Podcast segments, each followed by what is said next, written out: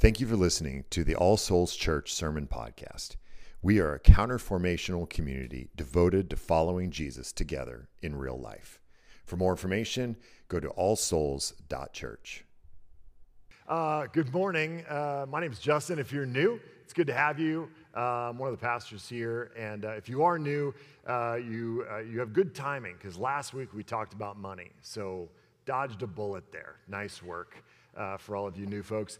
Uh, we are launching a new series, which is another reason why you've got good timing. If you're new, uh, this new series, Making Sense of the Nonsense, we're going to get after some of the most kind of uh, hot topics of the day. And, and I want to say why we're doing it and why we're not doing it. The first, the reason why we're not, or the, what's not the reason we're doing it is uh, that we want to like be controversial and interesting and push the limits. And anyone who's like i like to push the limits it's just not a cool person. And so um, I, that's not what we're doing here. It's not like we're trying to be edgy here's what we are trying to do uh, equip you and educate you and give you what you need to be christian in the world Okay, so if you're here and you're a Christian, you are engaging with all of these topics on a regular basis, all the time, whether you like it or not, right? These are the things that everyone around you is talking about uh, through, through individual people, through media, through entertainment, all of it. We're all talking about these things, okay? And it is important for us as Christians to understand all right, where are we at on these things? Not only where are we at, but why. Why do we believe what we believe about these things? Because one of the things that I think is like a fear or insecurity in a lot of Christians is we believe a lot of things that are different than what the rest of the world believes. And we're, I think we're fearful that we don't have really good reason why we believe those things. And we're just like, well, I mean, the Bible says it and it's pretty old, so it must be right, you know? And that there's not a logic, like an internal logic to these things. And so, one of the big reasons why we want to do this series is to demonstrate the internal logic, the, the fact that the way we think about these issues actually makes sense. It's a coherent worldview, okay? And I think uh, if you are here and you're not a Christian, very excited you're here, very glad you'd be willing to uh, come to church on a Sunday morning. But what I want you to take from a series like this, if you would hang with us, or at least a sermon like this, if you'll hang with me through the whole thing, uh, is that there, I, I want you to see why we believe what we believe right? And to hear it clearly from us, because I, I, you know, we all interact in a lot of non-Christian spaces. The thing that I that just blows my mind anytime I'm around non-Christians talking about Christianity is they have no, like they usually say the opposite of what Christianity is, which is something like, if you're a good person, then God will love you. That is literally the opposite of the gospel. The gospel says you're not a good person and God loves you anyway. Like that's the message, right? So anytime you watch The Simpsons or Family Guy or whatever, it's always like, well, you got to, you know, it's it's uh, Flanders, you know, going, well, I'm a good person, and like that's not it. Like that's literally what Jesus' enemies talked about, and he's like, no, you guys missed the whole thing. Okay, so I want us to understand what we believe, and I want us to understand why we believe what we believe, and in the process, maybe humbly, gently unpacking some of the incoherence and illogic of the worldview that uh, we're surrounded by. Sound like a good deal? Doesn't matter. That's what we're doing. Okay. Here's where we're starting, okay? We're starting with the biggest picture of all, right? Before we get into these individual issues, um, we want to see what the big idea is. And, and in, in uh, philosophical language, that, I, that, that's called a worldview. Okay, so if you've never heard of a worldview, maybe you're more familiar with the original. Immanuel Kant kind of coined the phrase. He called it Weltanschauung. Okay, maybe you're more familiar with that. Uh, that's the German, and uh, and and it's the the basic idea is that it is the frame that you put around the world that helps you understand what is inside the world. Okay? It is the lens through which you look at the world that helps you understand each individual piece. Or, for a more uh, scholarly definition, from James W. Sire's book, Naming the Elephant, says a worldview is a commitment, a fundamental orientation of the heart that can be expressed as a story or in a set of presuppositions, assumptions that may be true, partially true, or entirely false which we hold consciously or subconsciously, consistently or inconsistently, about the basic constitution of reality. And that provides the foundation on which we live and move and have our being. Okay, so that's the complicated definition. The simple way to think about it is it's the way we know what we know. Okay? It's the way, so a, a worldview accomplishes two basic things. One is it helps us understand good and evil right? So every one of us has to make decisions about good and evil, and a worldview is a frame through which we make those decisions. But it's more than that. It's not just the binary of good and evil, it's also value hierarchy. So there are a lot of things in our lives that we would go, hey, it's not good an issue of good or evil, it's an issue of what's most important, right? Should I go spend time with my family or work more? Both of those two things are very good things. Neither of them are evil, depending on your job. If you're in marketing, maybe evil. But otherwise, it is a, it is a question of value, okay? Here's where this becomes, uh, uh, here's an example of this, of, of how this works abortion. Okay, abortion is a nice, easy illustration to use. Uh, uh, so, abortion for people who are pro life falls into the binary of good and evil right? For those who are pro life, see it as a really clear cut good and evil issue, okay? For those who are pro choice, normally it is framed as an issue of values, right?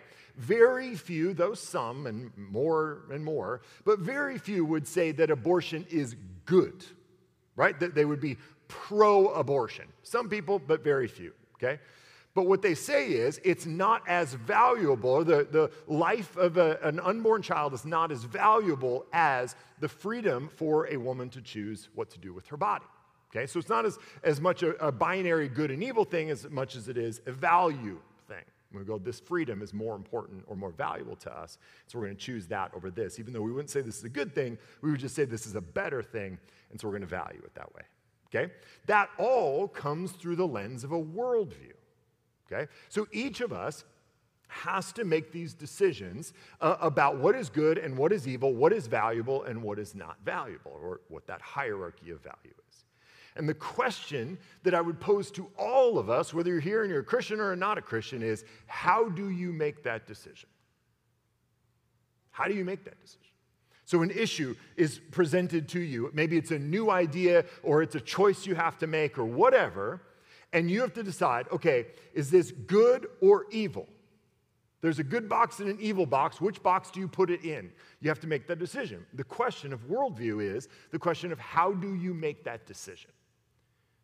What, what, are, the, what are the things that you are committed to? As uh, as Sire said, those presuppositions, those, those commitments we have before anything, we go, okay, here's what is the most important thing. Here's what I value more than anything else. And so that's how, that's the lens through which I make these decisions. Okay? And we're going to talk about a lot of the things that, that are the hardest things for us to make those decisions about. That more and more and more, and I, you know, I'm 43 years old, in my lifetime, culture and church have moved further away on more issues as time has gone on which means just creates more and more tension for us to take things like sexuality and gender and race and equality and evil and all these things and go, okay, how do we understand them? And most importantly, why? Why did we choose to put it in the good box and not the evil box? Why did we choose to put it at the top of the value hierarchy, not at the bottom? So everyone has a worldview, whether you, it's a conscious one or a subconscious one, whether you know it, have a name for it or not. Everyone has a worldview. Most of us, most non Christians, don't think too hard about what that worldview is because it doesn't maybe have a name for it. Christians have at least a name for it, though I think we could all think a lot harder about the implications of it. Okay? So without a conscious worldview, you don't have an anchor right? You don't have a thing that, because every one of these issues that's presented to us comes with all, all, kinds of different angles, right? So, an issue like sexuality or gender is a really easy example of an issue that we would take and go, okay, it's, it's a question of value, it's a question of ethics, but it's not just existing in a vacuum, it also comes with people attached to it.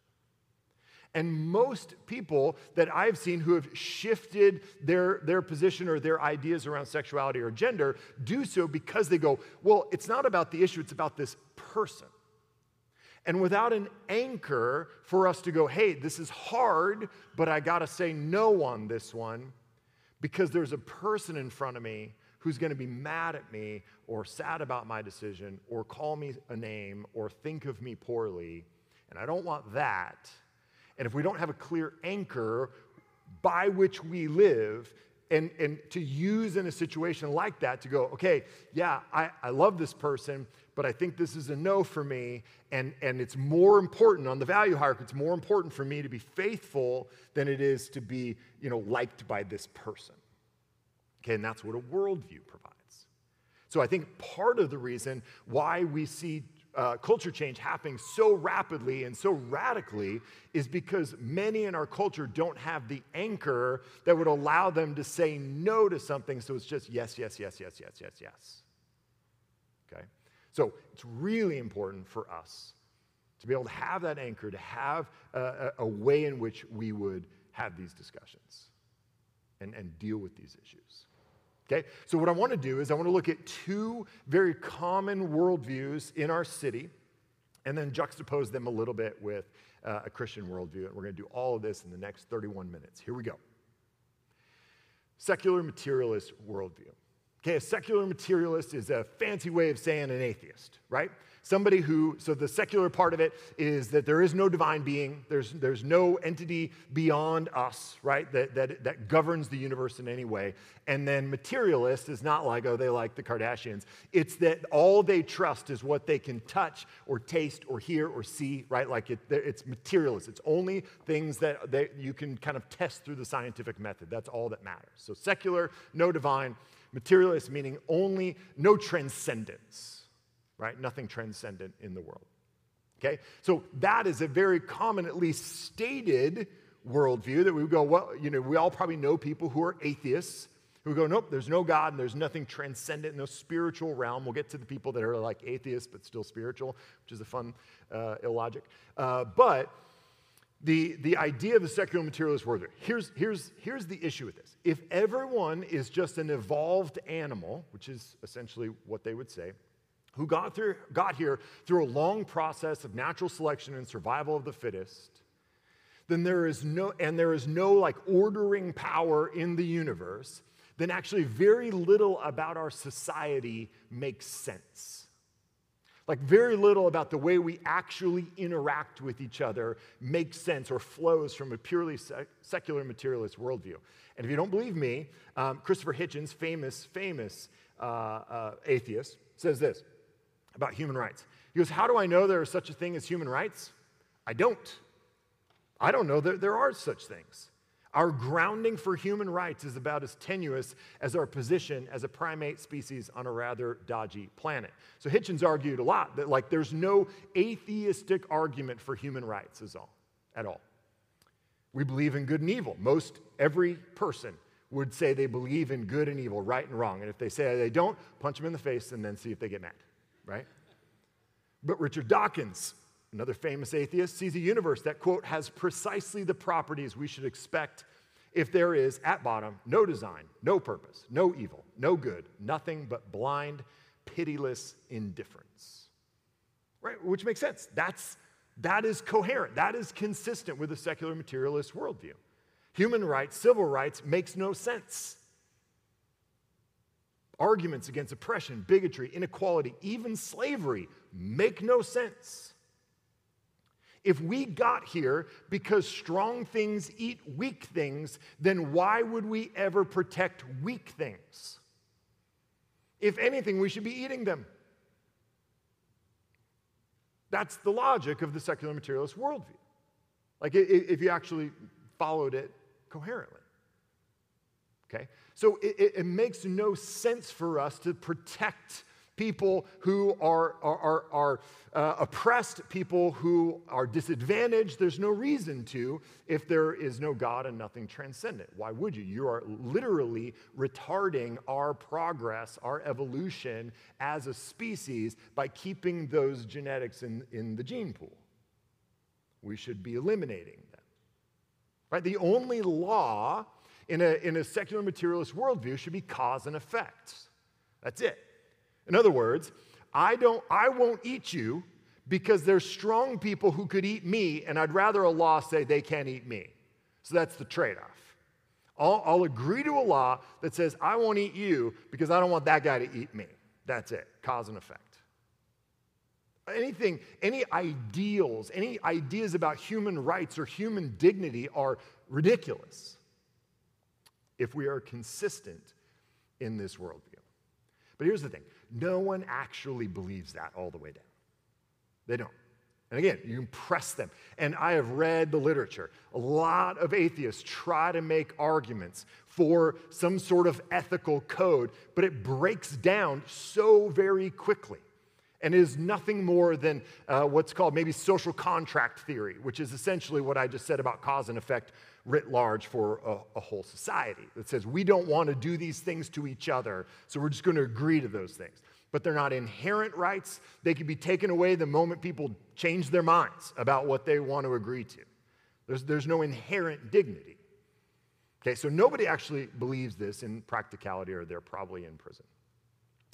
James K.A. Smith, one of my favorite theologians, uh, speaks to this, says, Your deepest desire, he observes, is the one manifested by your daily life and habits. This is because our action, our doing, bubbles up from our loves, which, as we've observed, are habits we've acquired through the practices we're immersed in. That means that the formation of my loves and desires can be happening under the hood of consciousness. I might be learning to love a telos, which is Greek for end or purpose, that I'm not even aware of and that nonetheless governs my life in unconscious ways his broader point in, in this book, You Are What You Love, is to say, we know, you, you know what you want, you know what you love, you know what you actually value when you look at your behavior.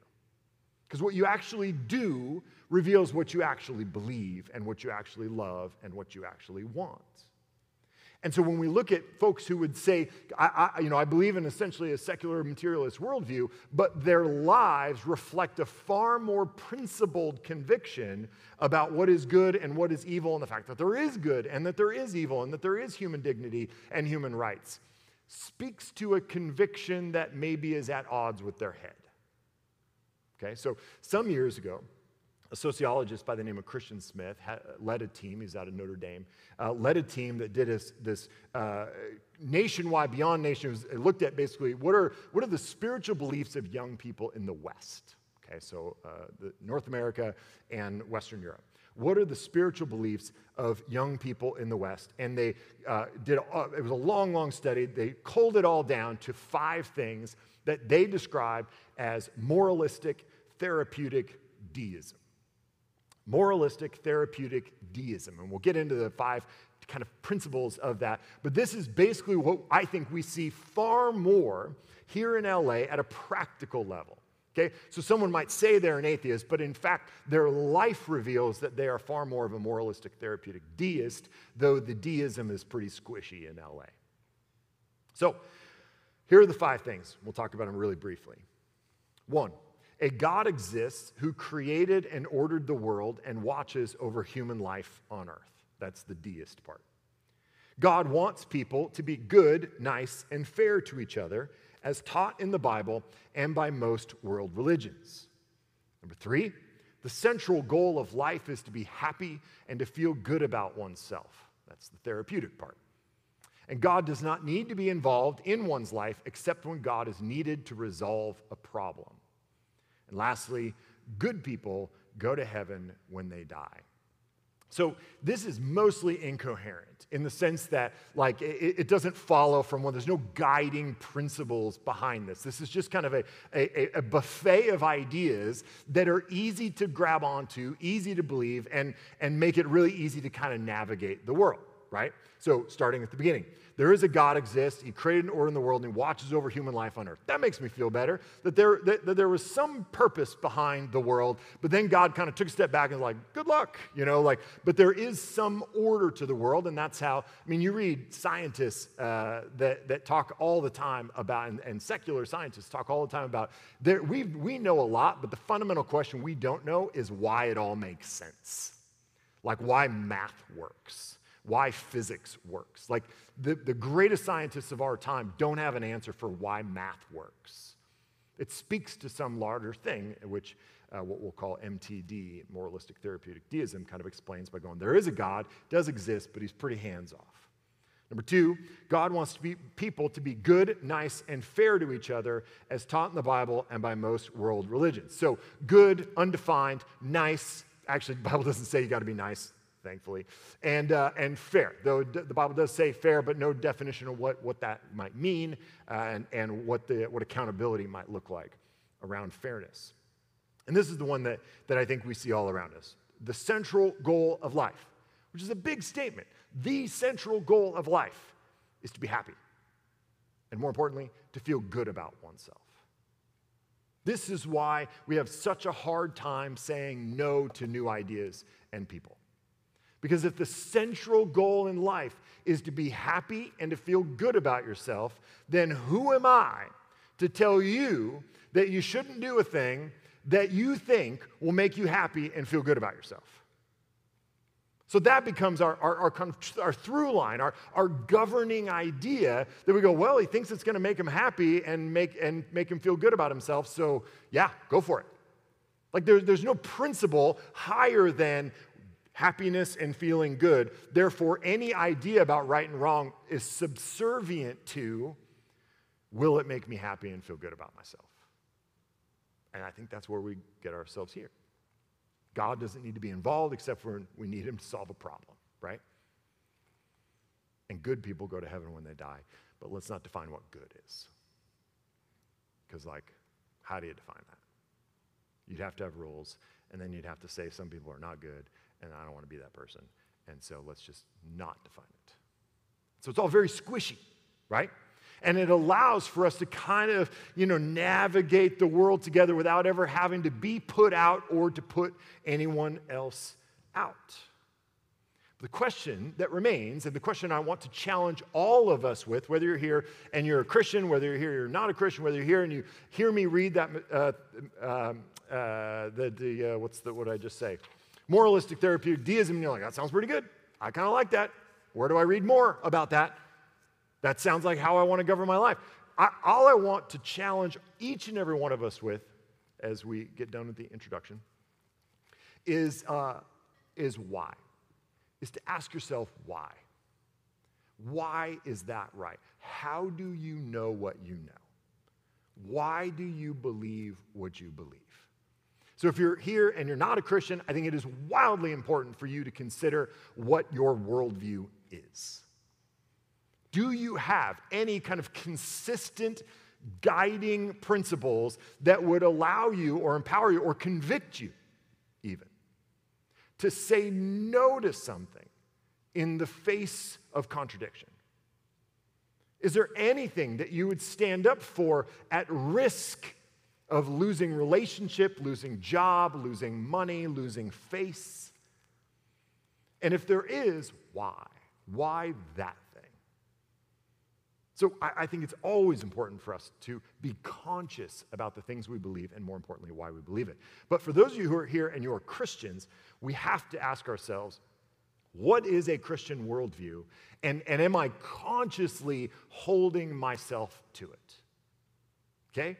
Because in this, in this cultural moment, there are two really important reasons why we need to know and do this thing. One is, I think the Christian worldview is increasingly at tension with the worldview of, the, of what's around us. And so it is going to become more and more and more and more difficult for us to navigate the world with a faithfully Christian worldview. And so we need to be rooted and really clear about not only what those things are, but why, and why they are actually consistent and logical. And then, two, I think because of this gap that's increasing between the church and the world, there are more eyeballs on us and more accountability for us to walk out faithfully what we say we believe. Okay? So, for all of this, turn to Colossians chapter 1. Let's get into the sermon. Colossians chapter 1, starting in verse 15. What I want to do in these eight verses or so is outline. There's a lot of ways we could do this, but I'd like to do it out of one passage. Um, I want to outline what, what a Christian worldview is and some of those kind of first order convictions that we would build a worldview on. So, we're not going to get into all the details, that's for the rest of this series. Today, we just want to lay that foundation of how we make the decisions we're going to make. Okay? So, Colossians chapter 1, starting in verse 15. He is the image of the invisible God, the firstborn of all creation.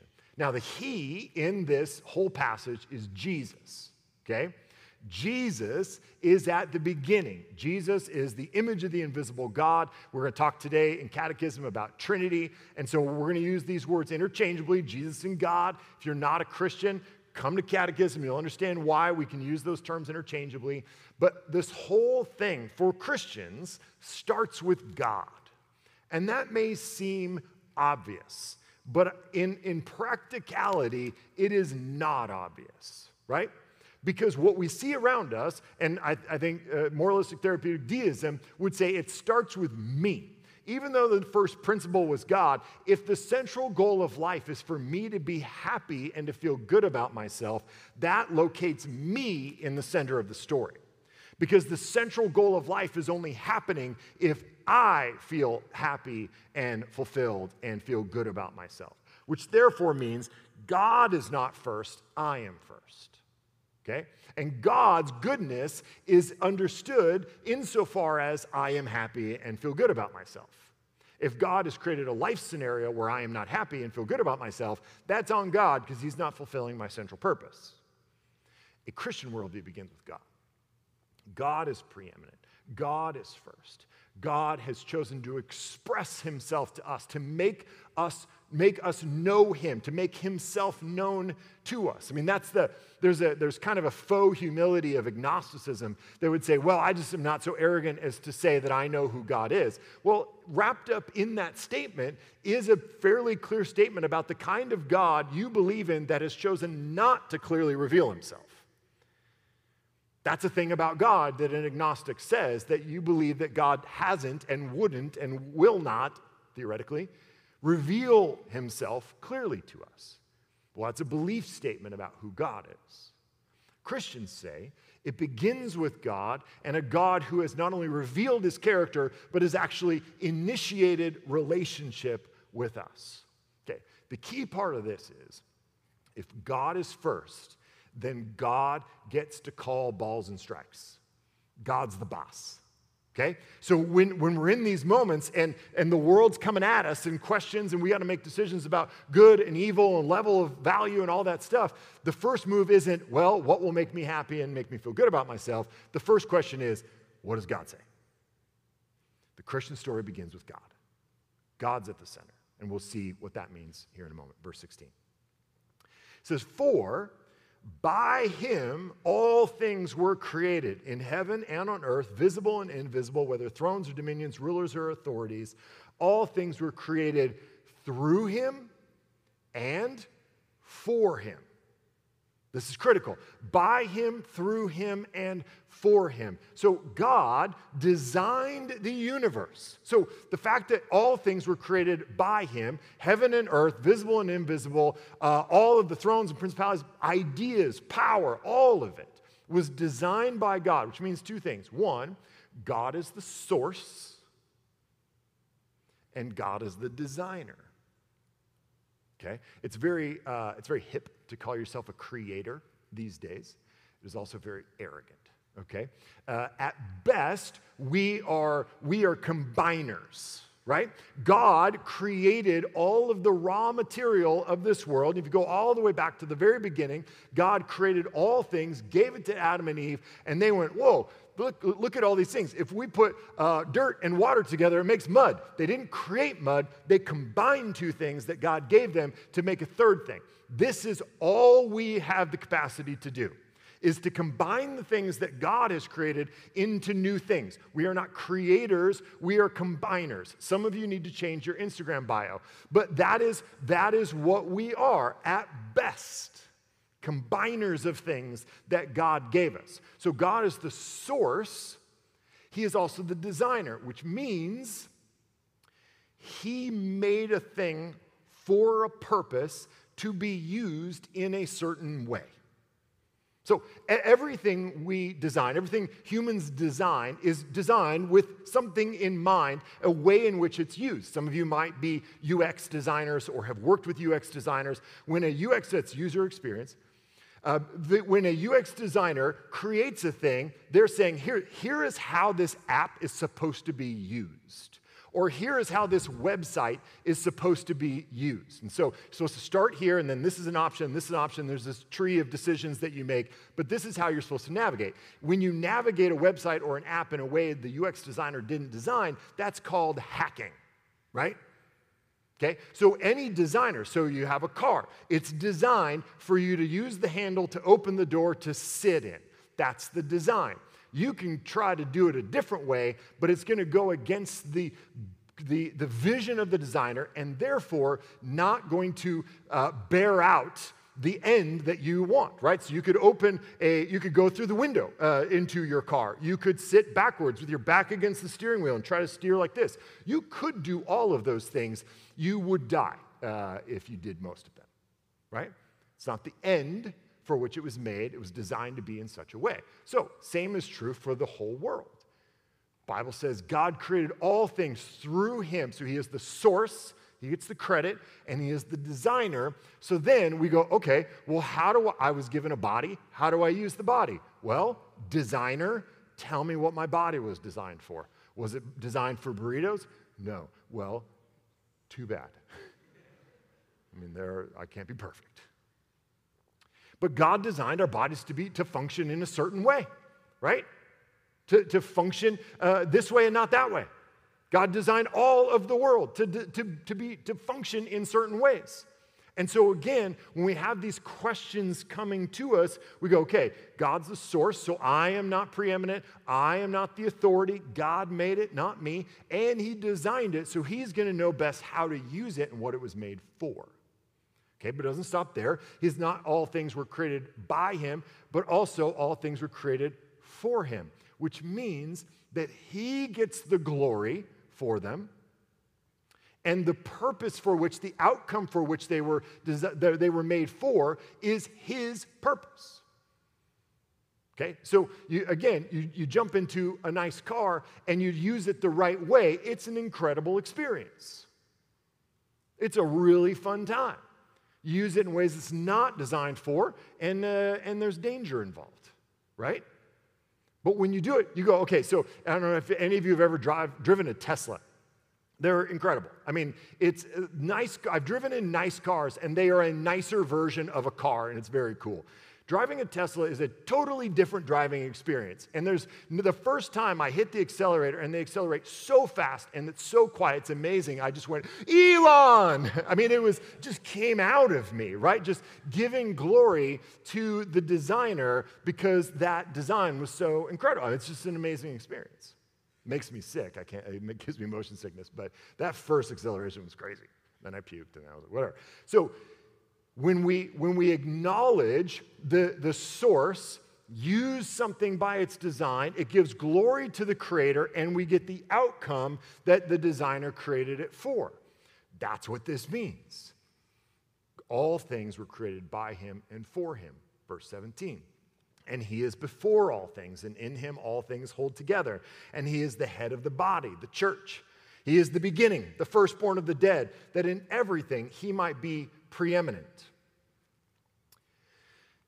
God holds, uh, God uh, not only does everything start with God, God created all things, but God holds all things together, which means that we are dependent upon Him for all things. Our very breath each and every breath is a gift given to us by God. If God decided to turn his back on creation, the very molecules would fall apart. Everything would devolve into a series of electrons and neutrons and protons. It would all fall apart. Gravity and, and electromagnetism that holds our world together would cease to exist if God just walked away from us. We are entirely and in every way dependent upon him, which I think at a functional level might be the most challenging part of a Christian worldview because there is nothing that us Angelenos love more than our independence.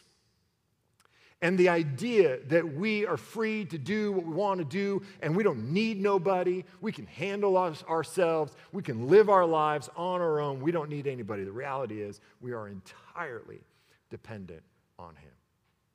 We are not independent beings. Number four, that God reconciles all things, verse 19. For in him all the fullness of God was pleased to dwell, and through him to reconcile to himself all things, whether on earth or in heaven, making peace by the blood of the cross. And you, who were once alienated and hostile in mind, doing evil deeds, he has now reconciled in his body of flesh by his death. So, God reconciles all things. That's good news. It means a couple things that we have to admit to, which is one, we are in need of reconciliation. We are in need of reconciliation. Paul says words in here that moralistic therapeutic deism would hate, like alienated, hostile in mind, doing evil deeds. The Christian worldview has the, great, the most realistic view of human nature of any worldview that there is. But it does require deep humility from us. It requires a humility that moralistic therapeutic deism does not require.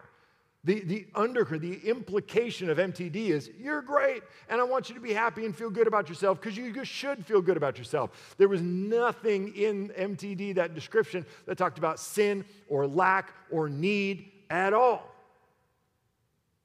The Christian worldview requires a humility of us because we don't want this to be true. It's why we fall prey to advertising that tells us we're great and all we need is that one product. That we're otherwise awesome. If we just had Doritos, everything would be great. Which is not far from true, I guess, but there, that, that, is, that is the lie that we want to believe. Okay, so it doesn't only mean that we need to be reconciled, but it also means that we can be reconciled and we have been reconciled by the blood of the cross. That that was the cost of our reconciliation. Now, here is what all worldviews attempt to do. And I would say more clearly, uh, the worldviews of you know, official kind of world religions, which we haven't talked about at all and we won't today, but will in the future, I hope.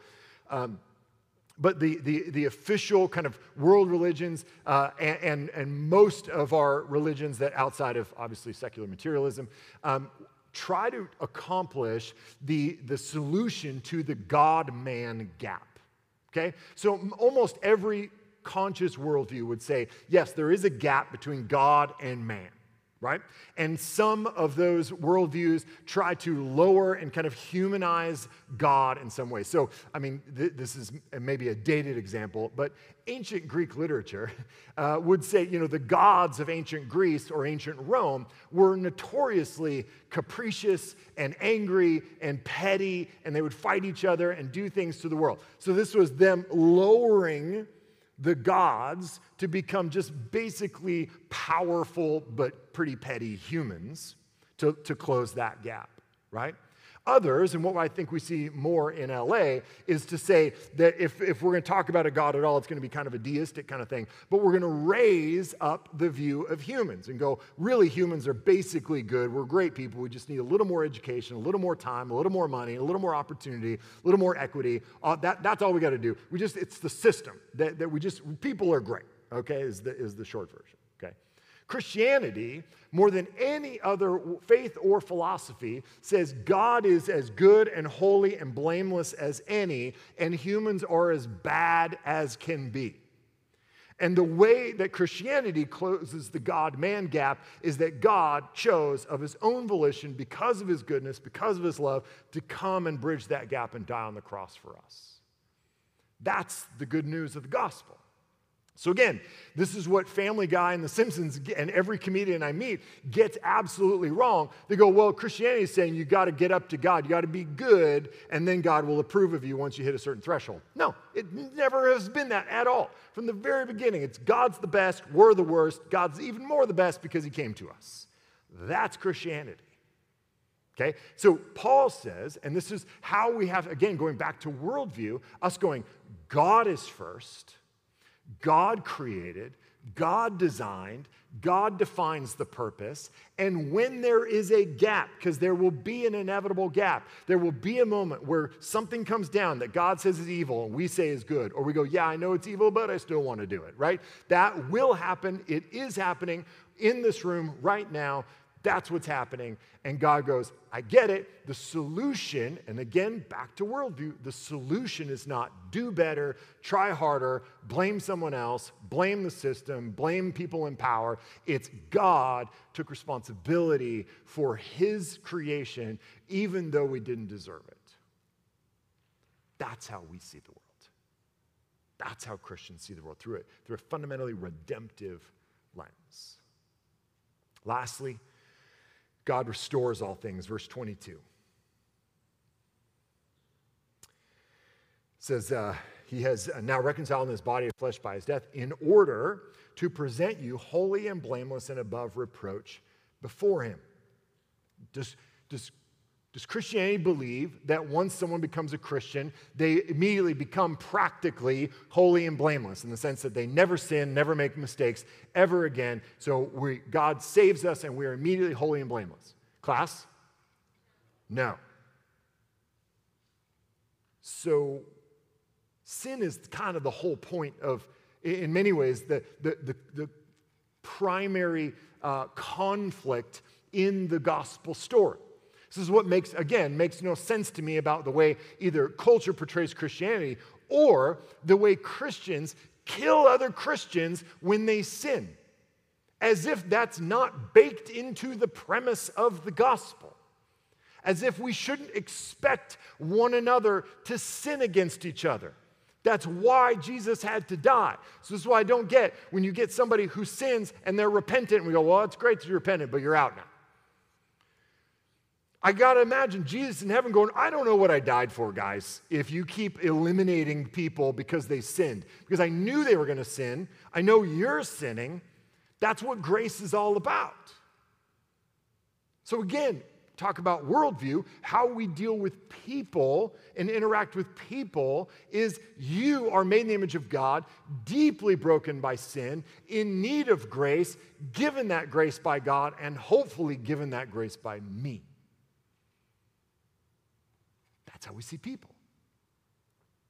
So that, that has a million little implications into like what we call good and evil and why and how people take on certain of those decisions as identities about who they are that's just fundamentally different than the way we think about it which makes it really hard to have discussion we'll talk about that more in, in future weeks so if we are not inherently uh, or, or, making good decisions all the time, holy and blameless by action. And yet, Paul says that the cross makes us holy and blameless. That means that we are given that holiness by grace. It is bestowed upon us, it is imputed to us, is the good biblical word. We, it, God's grace, Jesus' holiness is imputed, is handed to us, and made our own by grace. Lastly,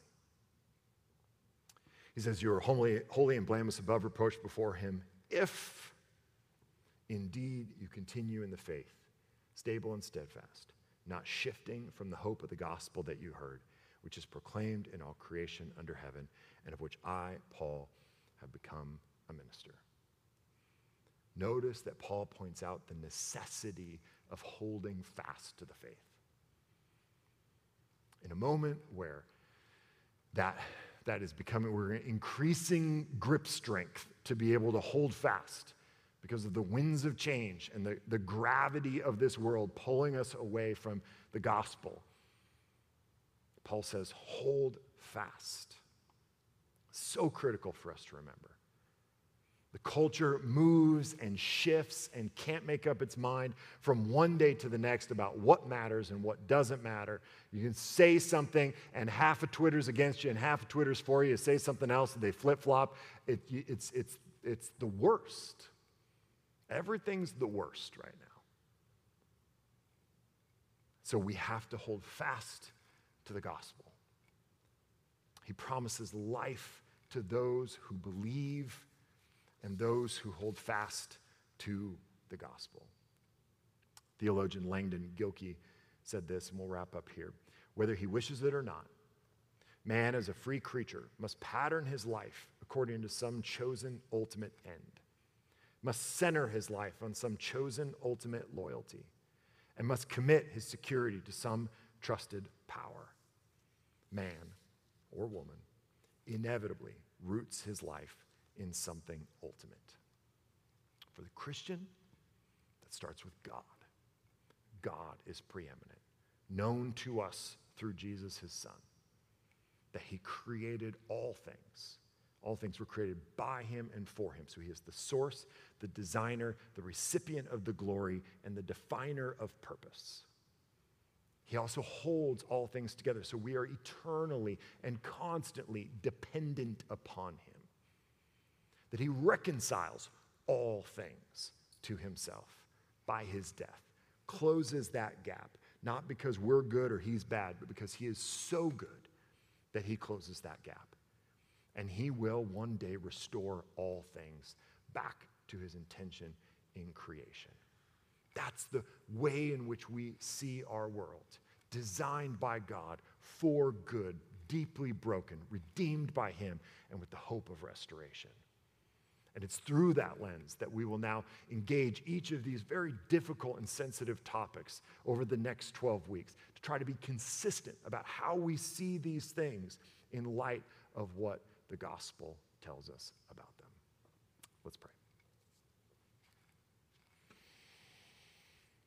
Jesus, we are dependent, in desperate need of you at all times. You hold us together. Our very atoms are held together by you. Everything about our lives is a gift from you, designed for a purpose. Lord, may we first and foremost submit to the truth that you are God and we are not.